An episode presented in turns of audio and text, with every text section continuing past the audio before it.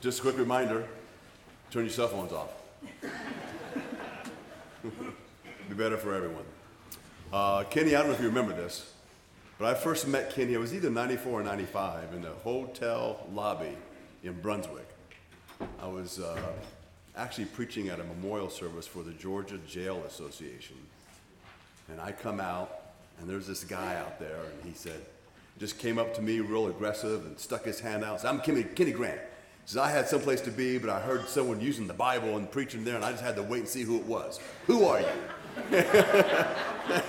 so, and uh, a few years after that, I guess, is when he moved to Savannah. We've been friends ever since. Um, and uh, it, it's, a, it's a great friendship. And the main reason for that is because of who he is. Uh, Kenny's a godly man. You can't say that about a lot of people. Uh, and, uh, you know, he's pastored several churches. Many individuals know him from Band of Brothers. Wherever he goes, when he speaks, he's not there to give a motivational speech. He's coming from the Word of God, teaching the Word of God, seeking to live out the Word of God, helping, trying to help change lives through the Word of God. It's all focused on, on the Scripture. His view of the Bible is the same as mine. It is the inerrant Word of God. Uh, he loves it. He has a great reverence for it, um, and it is everything. Uh, in, in that way, we are twins in every way. Um, and uh, it's a pleasure to, uh, to be able to call him our, our, uh, my brother. And so, brother, I'm looking forward to hearing uh, from God's word from you this morning. Come on up and lay it on us, I guess. Thank you. All right, do you have something a little shorter than this right here that I'm... Can y'all see me? I'm back here, all right? All right, praise the Lord, all right? It's good to be here this morning, and I'll tell you this right off the bat. It touches my heart that Brother Bob would say those things about me because I know what kind of a man he is. I celebrate this day with you. I'll just tell you how it happened that I'm here, and I'm still in shock. Uh, but... Uh, I saw him one day. I said, Bob, I said, I'd love to come to Ferguson Avenue and be a blessing to the people out there.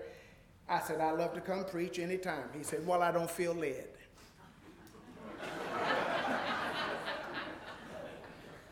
I said, uh, I said, what? He said, well, I don't feel led. Well, the next time I saw him, I said, well, Brother Bob, I said, really, I, I love the people of God. I, I love Ferguson Avenue. I've heard it's a great church. I love to come be a blessing out there. Would you let me come? You wouldn't have to give me a love offering or anything. I'll come and preach. He said, well, brother, I just, I just don't feel led. The last time I saw him, I said, Brother Bob, I said, now listen, I will come out there and preach, and not only will you not have to give me a love gift, I'll pay you a hundred bucks. and so here I am. I'm glad. I'm glad to be here. Take your Bibles and be finding the book of Matthew, Matthew chapter number 16. Matthew chapter number 16. It is sort of a familiar passage in Scripture. And uh, it is good to be, in, if you're glad to be here this morning, say amen. amen. I hope, the Bible says, you know, everything in me, let everything in me. I'm to praise the Lord with everything in me. That is, when I, when I praise the Lord, listen, I'm to do it with my will, my intellect, and my emotion. I'm to leave nothing of who I am at home. Now, the emotions ought not be the engine in the train. It is to be the caboose, the caboose, but it's a part of the train. What God has, is how God has made us. And so I hope you didn't use all of your emotions on the Georgia game yesterday. I hope you brought them with you this morning and let us praise the Lord because He's worthy of praise. And he's worthy of a holy hallelujah Amen. from our mouths, and not just from our mouths, from our very souls. He's worthy. And so, here in this familiar passage, in Matthew chapter number 6, I'm going to dive into the passage, and beginning at verse number 13, you remember this, this is familiar now. I believe that Jesus and his men were on a retreat the Bible says, Now when Jesus came into the district of Caesarea Philippi, he asked his disciples, Who do people say that the Son of Man is? Now, Jesus never asked questions because he did not know answers. Jesus always asked questions to provoke thought and to, to get answers that would be even a blessing to you and I today. Jesus never asked questions simply to get information. I often say, has it ever occurred to you that nothing has ever occurred to him? He knows it all. And so he asked this question of those men.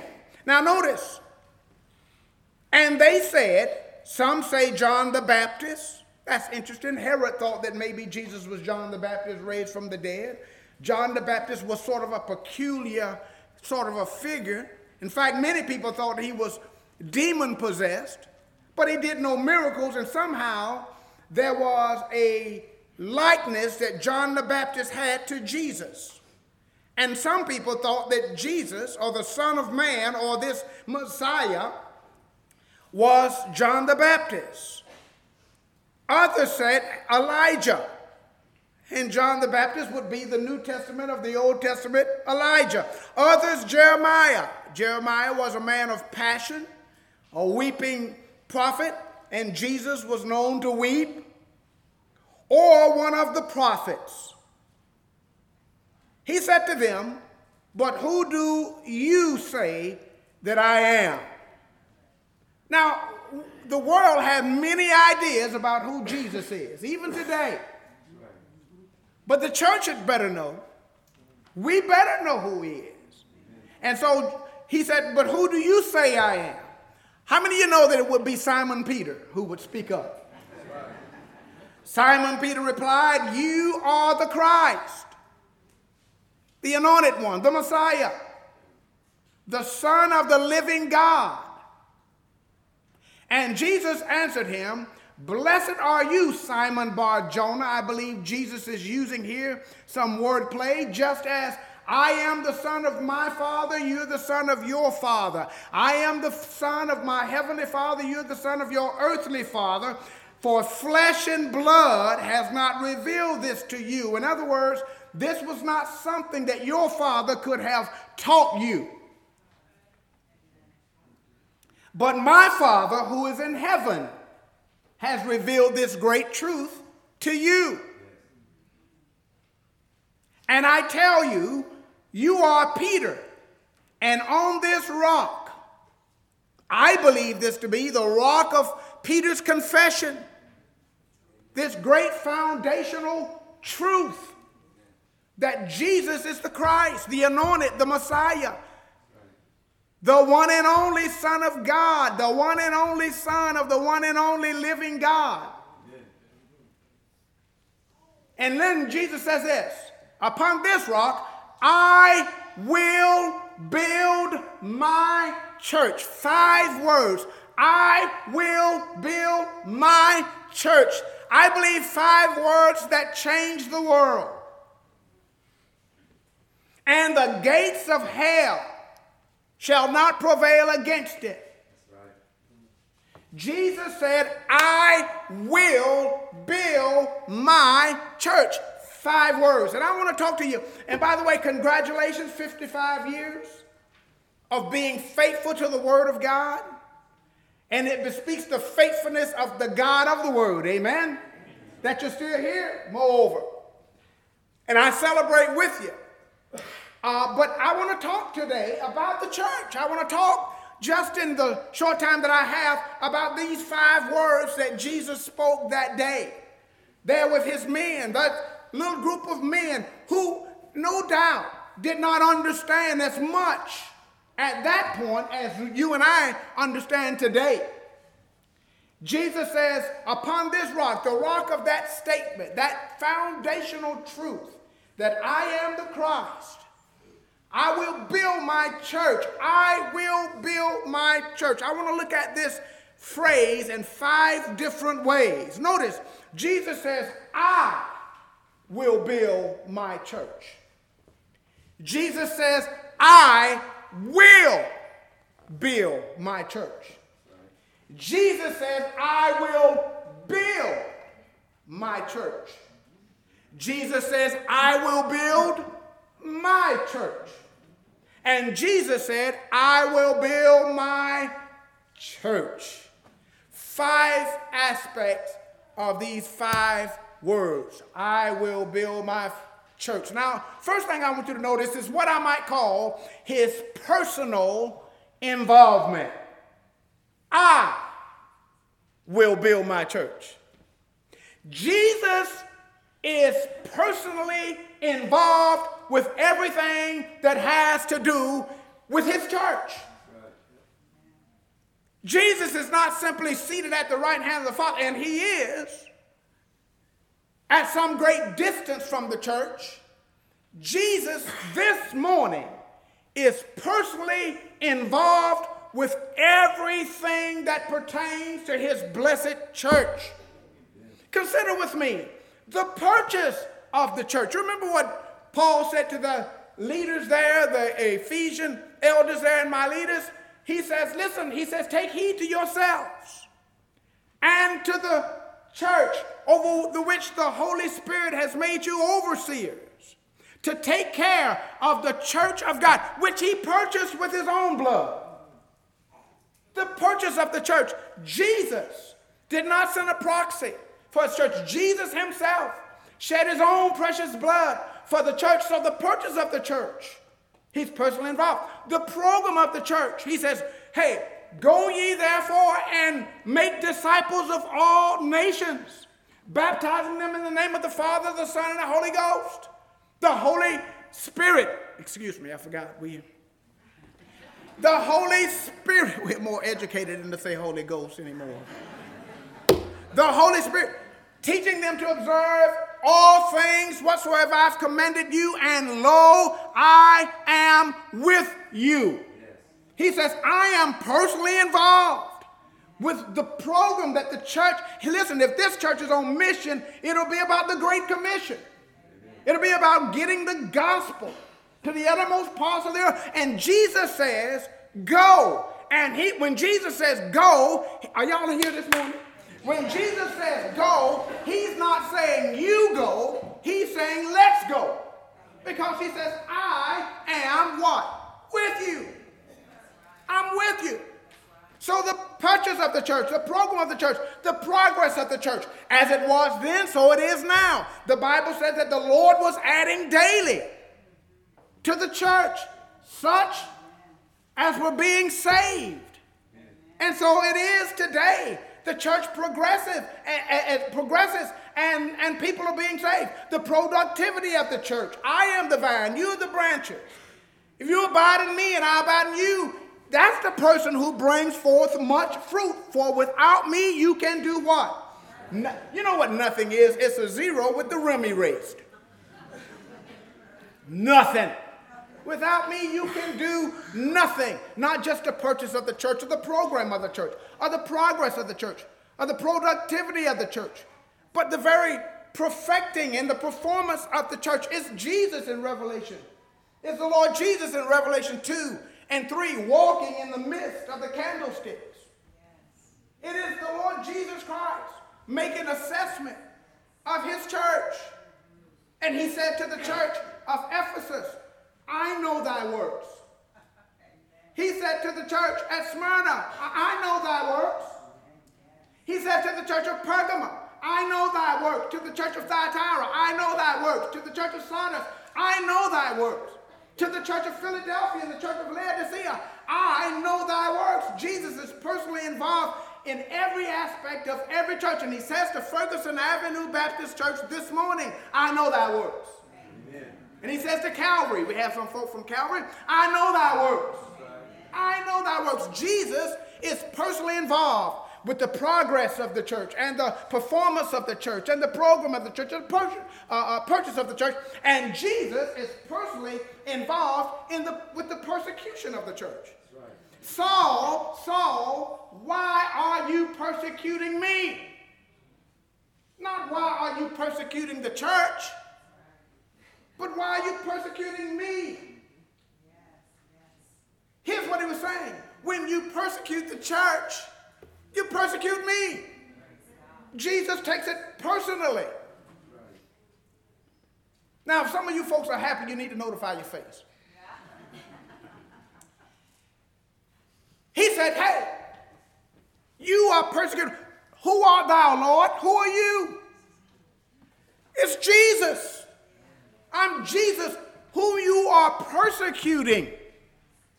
Jesus takes it personally. And then he is personally involved with the placement of the church. Let not your heart be troubled. You believe in God, believe also in me. In my Father's house are many mansions. If it were not so, I would have told you, I go to prepare a place for you. And if I go and prepare a place for you, I will come again and receive you unto myself, that where I am, there ye may be also. Jesus prayed this in John chapter number 17 and verse 24 to the Father that those whom he had given him might be with him where he is, that we might behold his glory. Sometimes we spend more time praying that our loved ones won't go to heaven. And Jesus prayed that they would. We want to hold on and hold on and hold on. And Jesus is prayed right there in that prayer. We'll look at him just a little bit. Where he says, I want them to be where I am. Because that's where we belong, at his side. And so the personal involvement, the personal involvement of the Lord Jesus Christ with his church. I will build my church. Second thing, notice not only his personal involvement, but his purposeful intention. His purposeful intention. He says, I will build my church. This is not just, ladies and gentlemen, a prediction, it's a promise. This, this is not just in the future sense, I will build it. It does mean that. At this point, no one had ever heard of the church. In fact, this was not even a technical or formal uh, uh, usage of that word, but, but the idea that Jesus says, I will build my church, he mentions it here for the first time in all of Scripture. It's only mentioned one more time in the whole of the Gospels. And Paul begins to unfold the mystery for us as we read through Acts, for instance, and as we get to the book of Ephesus and the book of Colossians. But but but I want you to see here that Jesus says, I will build a church, not just in the future sense, but in the factual sense. This is a declaration of certainty, a promise. I will build my church. And listen to me, people of God, no matter what is happening in the world today, know this that Jesus Christ is building his church. Whatever else, whatever else we might say, whatever else we might see, what, what we hear with the noise and the news and the nonsense in this world that may disturb us, may perturb us. Listen, know this everything's right on schedule. God's not running around in heaven wringing his hands, friends. He's seated, he's in sovereign control. And hey, we ought to have a peace that passes understanding because everything is right on schedule. Jesus is building this church, and I'm telling you, we read the news, and as our brothers already prayed this morning, there's so much that we hear, and so much that we see, and so much in this, in the environs of the world that would disturb us. But the confident thing is that the word of God is still true. Amen. Jesus said what he meant. He meant what he said. Right. He's building the church. And you know, the world is not so much interested in truth, and it seems like today the church is not so much interested in truth. More and more interested in what's trending rather than what's truth. And so, so people say, well, uh, what did Lady Gaga wear to the ball? what does it matter? Jesus is building his church. Amen. Oh, the Texas Rangers won the World Series. What does it matter? Jesus is building his church. You said, oh, the Democrats ain't got the Senate. Do they have the Senate?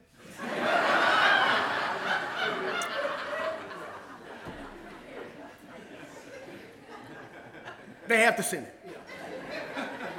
Hey, hey, hey, would you listen to me? Jesus is building his church.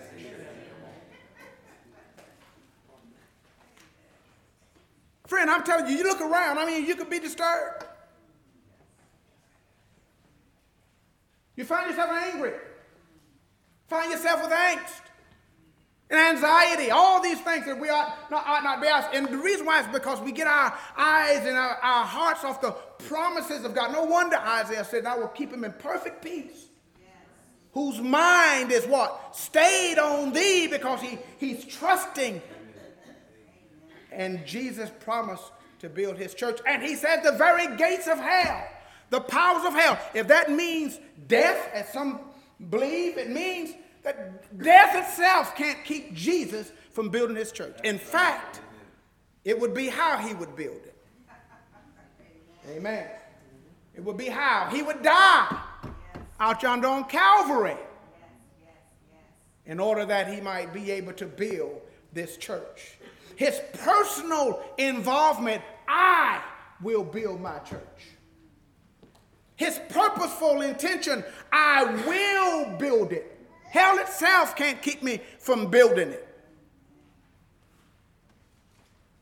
And then, thirdly, I will build my church. Not only his personal involvement in it, not only his purposeful intention in it, but thirdly, we see his progressive investment in it. He's building the church. The church was bought 2,000 years ago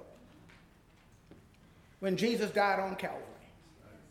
For as much as ye know that you were not redeemed with corruptible things as silver and gold, amen, you were not redeemed by those things, but by the incorruptible blood of Christ, as of a lamb without blemish and without spot. And the church was purchased 2,000 years ago on an old rugged cross. Oh, the love that drew salvation's plan, and oh, the grace that brought it down to man. Oh, the mighty gulf that God did span at Calvary. The church was bought. But though the church was bought 2,000 years ago, the church is being built today. It's being built ever since the day of Pentecost, I believe. On the birthday, the very birthday when God breathed into her nostrils the breath of life and she became a living soul.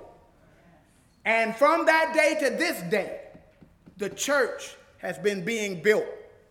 And Peter, over in First Peter, talk, uh, uh, over in Second Peter, talks about it as being stones, living stones added into a building. Have y'all read that over there? Y'all read y'all Bible? Over there, it talks about how we come to Christ as a living stone. And we all as living stones. And I love that imagery because it, it, it pictures my life. Like, like I was in some dark quarry. And God, by his amazing grace, poured me out. And, and on May 3rd, 1979, this is my testimony. I love to give my testimony. On May 3rd, 1979, as an 18 year old Marine in trouble with a 15 year old girl pregnant with my baby. By God's amazing grace, He quarried me out from dark sin, degradation.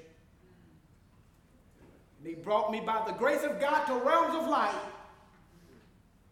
by his Holy Spirit, he gave me life. And he brought me into the building. This, this beautiful building that's being built right now. Yeah, yeah. So, so listen. My sins were paid for 2,000 years on the cross. But he had taken what he bought and paid for on May 3rd, 1979, and placed me into the building. And not only is the building growing, but I'm growing. Amen. Because I'm a living stone. Amen. The building is growing, and the building grows every time the Lord adds one to the church. The building continues to grow. And we are built up together. We continue to grow. For instance, now it's been 44 plus years that I've been saved. Can I just tell you this? I love this. This is my test. This is my story. Y'all out there? This is my story. 44 years ago, when he saved me as a young Marine, 15 year old girl pregnant with my baby. She's been my wife now for 44 years. Four children, seven grandchildren. The Lord is good. The Lord is good. He continues to add to this blessed thing that he called the church. This church is his church, and the church is his church. His progressive investment. But I want you to see not only that, not only that, not only his personal involvement, not only his purposeful intention, not only his progressive investment, but I want you to see his possessive interest.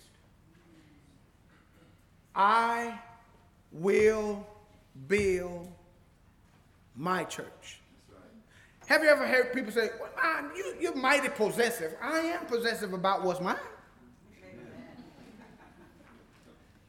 What God has given me to possess, I ought to be possessive about it.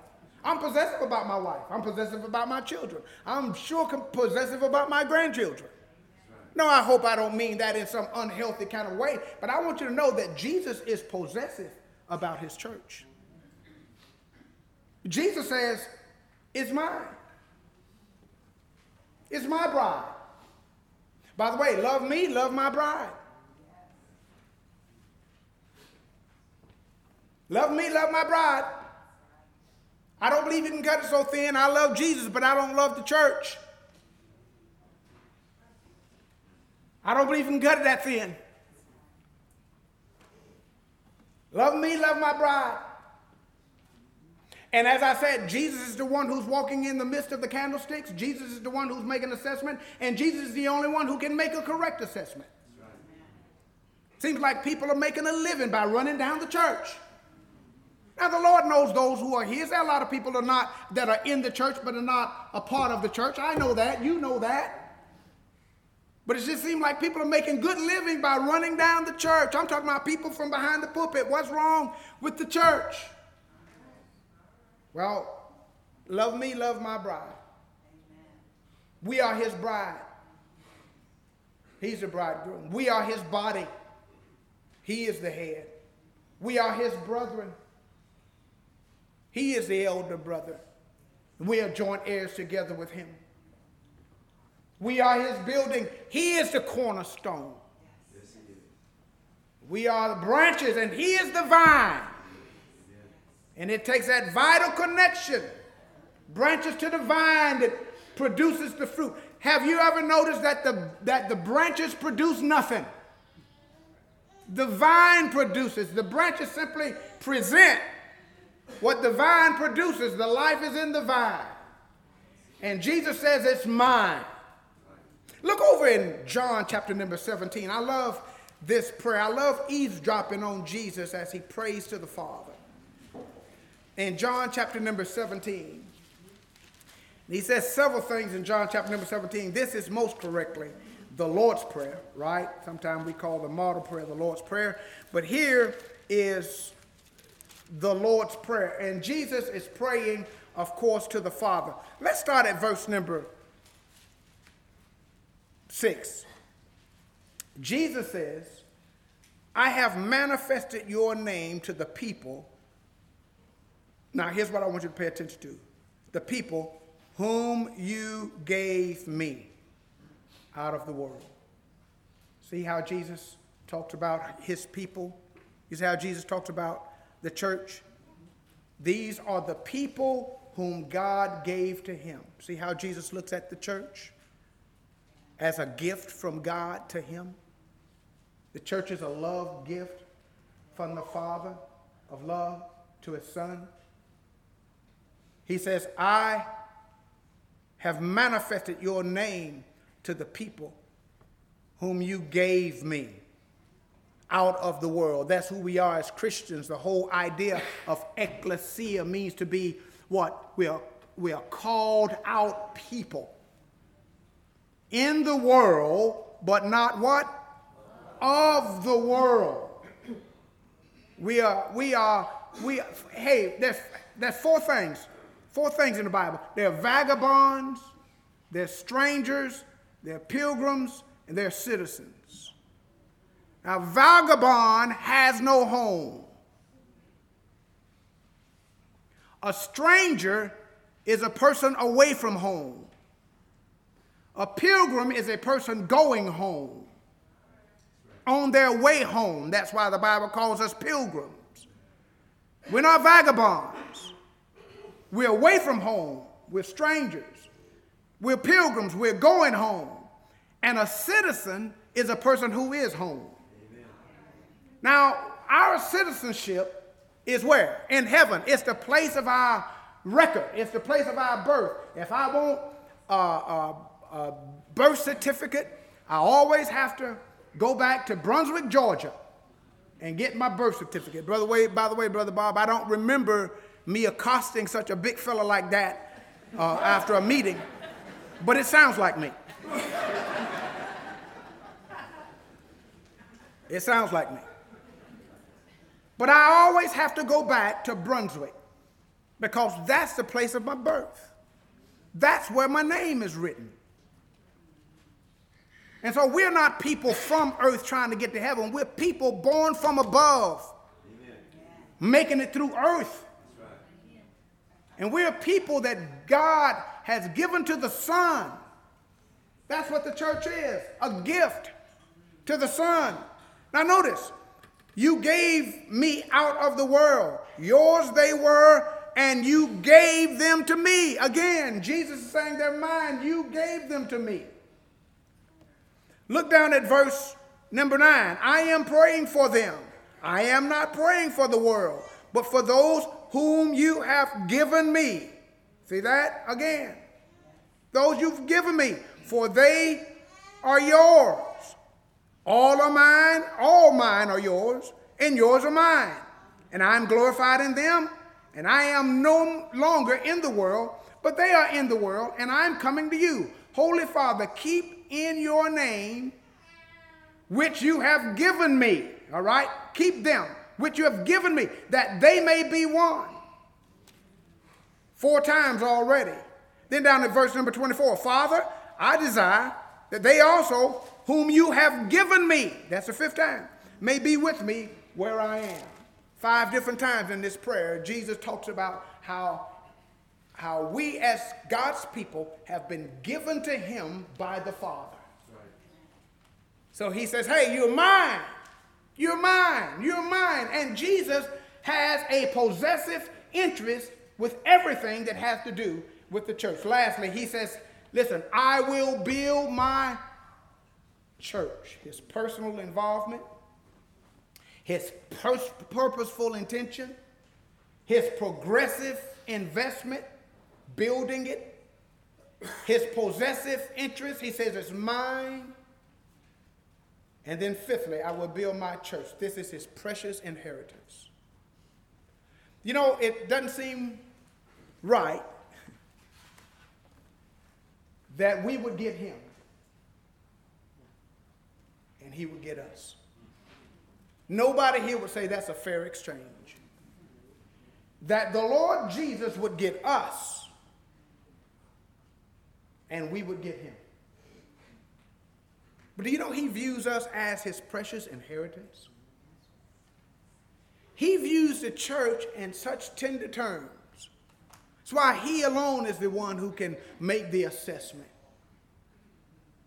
He's, he alone is the one who knows intimately what's happening in any person here as a constituent member of the church or any church. So let's be very, very careful about how we talk about and how we deal with the church. I often say that the church is kind of like, in many respects, and I've pastored now for about 36 years. In many respects, the church is like Noah's Ark. Right? There, there is a stench on the inside, but there's a storm on the outside. And I, hey, I'd rather be on the inside than on the outside. The church is his precious inheritance. And I'm learning how, by the grace of God, as a 63 year old man now, I'm learning how to appreciate his people. As a, as a younger preacher, I didn't appreciate the people of God so much as I should. I was aggravated and irritated with people. One preacher told me, now, if you, if you can't stand the way sheep smell, you ain't got no business being a shepherd.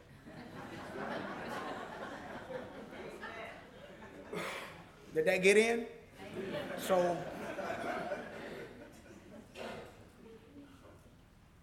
so I had to, but, but, but again, God is working on me. He's a God of endurance. He just keeps on going, keeps on going. And now at 63 years old, I'm having such an appreciation for the people of God. And uh, I travel quite a bit. I'm a teaching pastor in St. Simons, but I, I, I, I travel quite a bit. And I get, I, I say quite often, I wish the people of God could go with me to different places and just enjoy the people of God. What we might call high church, I've been there. Uh, churches in the hills of Kentucky, I just came from there, where they got a banjo and a fiddle in the praise team. I ain't talking about no violin, I'm talking about a fiddle. and a fellow with overalls and a big old red wiry beard. And I'm thinking, that's my brother. And just being able to travel and move around and see the people of God. And yes, Brother Bob, I love what you said. We love this book. Now, you you may cut it a little bit different. I may cut it a little bit different from you, but I love what David says. I'm a companion of all they that love thy law. Person love this book and try to live by it. And I love God's people. And I'm learning how to see the church as being precious because it's precious to Him. He loves His church. He loves us. And I want to say to you, when you think about the church, Think about it with amazement. I mean, from every every people and language and tribe and tongue, God, by his amazing grace, has brought us together into this building. I'm not talking about this building on Ferguson Avenue. I'm talking about in this glorious, growing building that's called the church. Think about the church with amazement people you would never have been associated with in your slice of life have brought together, and they're your brother, they're your sister. Think about the church with amazement because we're a community of grace, and God's grace is amazing to see where God has brought us all from. I talked about my journey and where God brought me from. Think about where God found you. Yet he has placed you here in the body, here in the building. It's beautiful. It's his precious inheritance. Think about the church not only with amazement, but think about it with encouragement that I am a constituent part of the church of the Lord Jesus Christ. And you are. And the Bible says we're to encourage one another. And so much the more as we see the day approaching. Let's spend less time arguing and fussing about things that's not going to matter that much in eternity. God's going to straighten us all out when we get there. Yeah, we all got to straighten it out. You say, well, I just got issues. Yeah, you know, you know what issues are? It's it's, it's you. Just, just learn how, by the grace of God, to settle in and enjoy the people of God. This is our very large, very odd family, but it's family. I is your brother. You wouldn't wear this, but I would. Deal with it. I'm your brother. I say to the people where I pastor quite often, we're family. Church is family. Listen to me. Family. And every family has got its issues. Every family. Right? I heard somebody say, we all got a crazy aunt in the cellar. but listen, we're family. I teach the people where I pastor as an acrostic. F A M I L Y. Forget about me, I love you.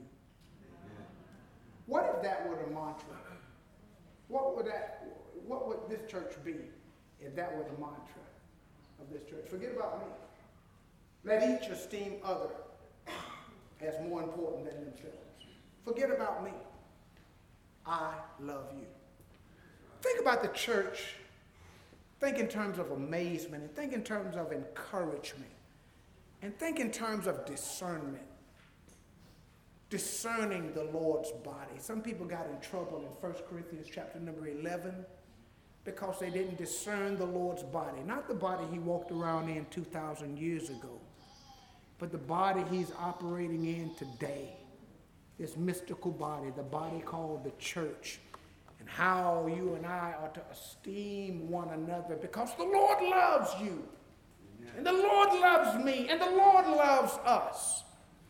And we are his precious inheritance. And because I love him, I love you. And I think about the church in terms of amazement and encouragement and discernment. But I'll tell you the last thing. I think in terms of commitment. I, I don't know when the Lord's coming. One brother says, in 55 years, may we be found faithful. Well, may in 55 years, may I be found in heaven. Amen. But ever how long I have here, I want to be committed to Jesus Christ and his church. And I'm not just talking about some church in some ethereal sort of a way. I'm talking about the local church. Uh, I'm not talking about all Christians everywhere, yes, but some Christians somewhere. Right?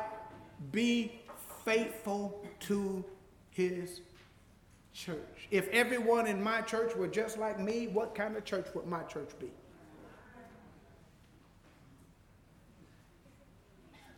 Hey, if everyone, it's amazing how people want to have a friendly church and they ain't friendly. by the way, by the way, I know it ain't ain't. I know you're not supposed to say ain't. Okay? I say that because some folk can't get past your English, but I'm, I tell people all the time, I'm not ignorant. I have a PhD. It stands for Plain High School Diploma.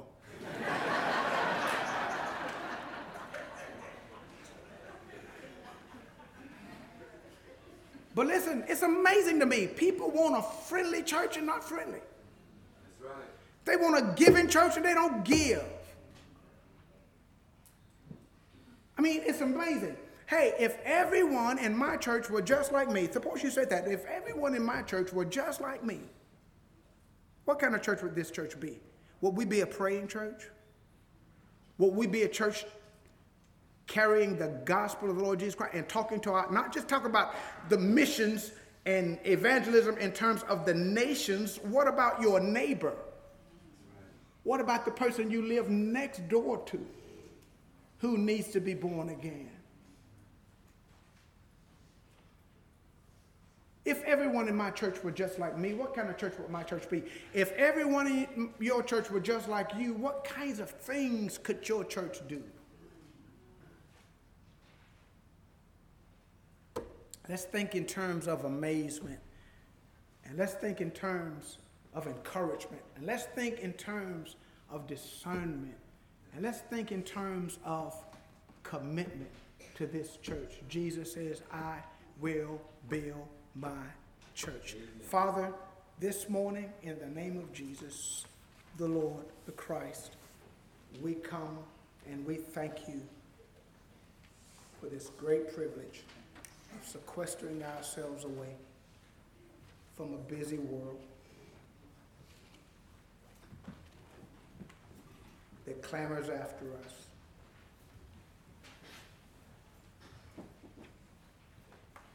That would distract us. It's after our affections.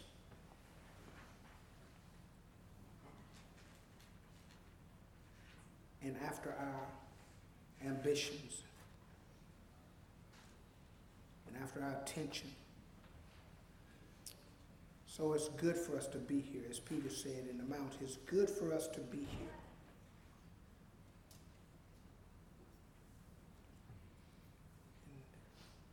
we just pray that these few scattered words that the Holy Spirit of God will seal these things to our hearts. And Father, when we leave this place today, what will be echoing in our hearts is not what a great pastor we had, or a great preacher we had, or a great service we had, or a great fellowship after we had, or what a great church Ferguson Avenue Baptist Church is, but what a great, what a Savior. Hallelujah, what a Savior. And so we pray that you would do that work that only you can do.